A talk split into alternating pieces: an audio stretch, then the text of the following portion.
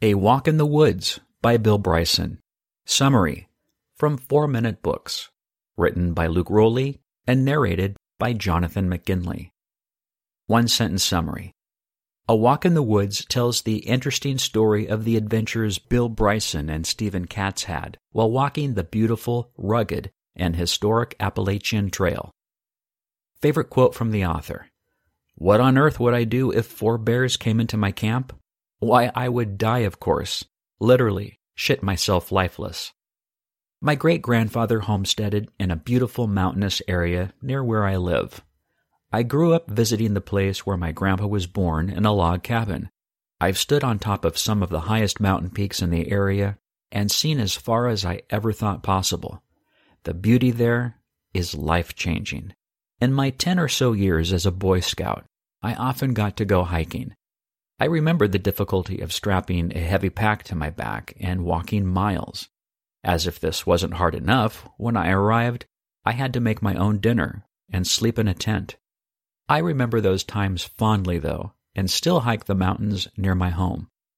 If all of this sounds like fun to you, then you're going to love A Walk in the Woods Rediscovering America on the Appalachian Trail, an official guide to the Appalachian Trail, just as much as I did.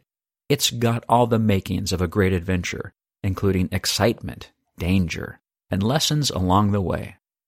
Here are the three greatest lessons from the adventures in this book. 1.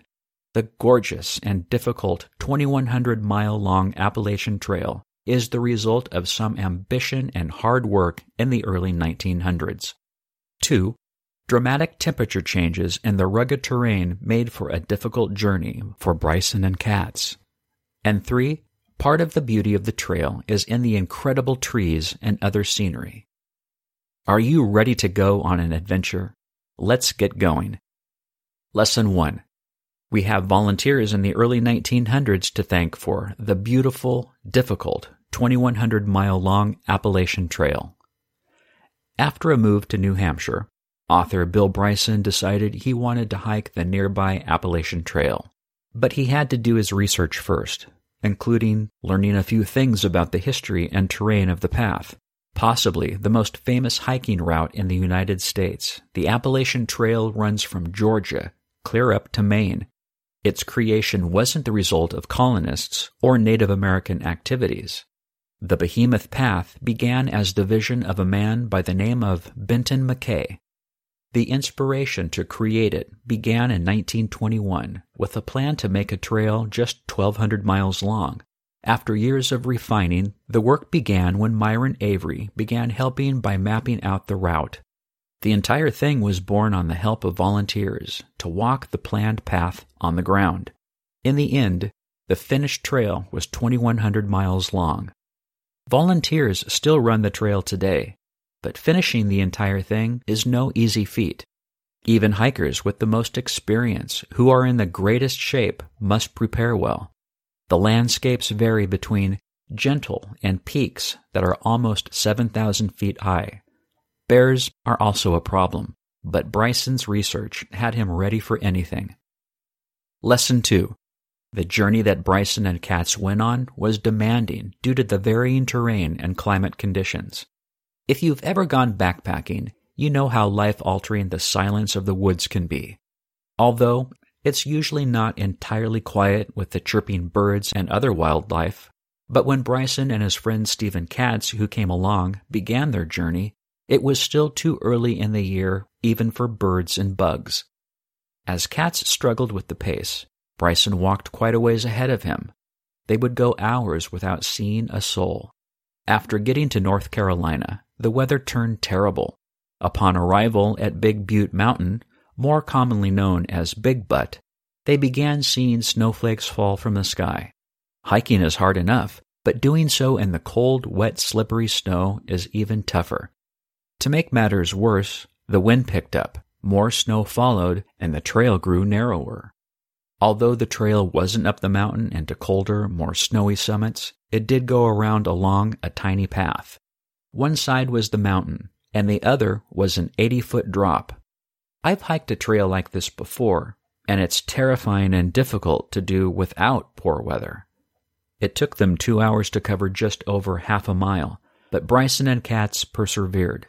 It was a relief to reach their campsite for the night, which was the appropriately named Big Spring Shelter.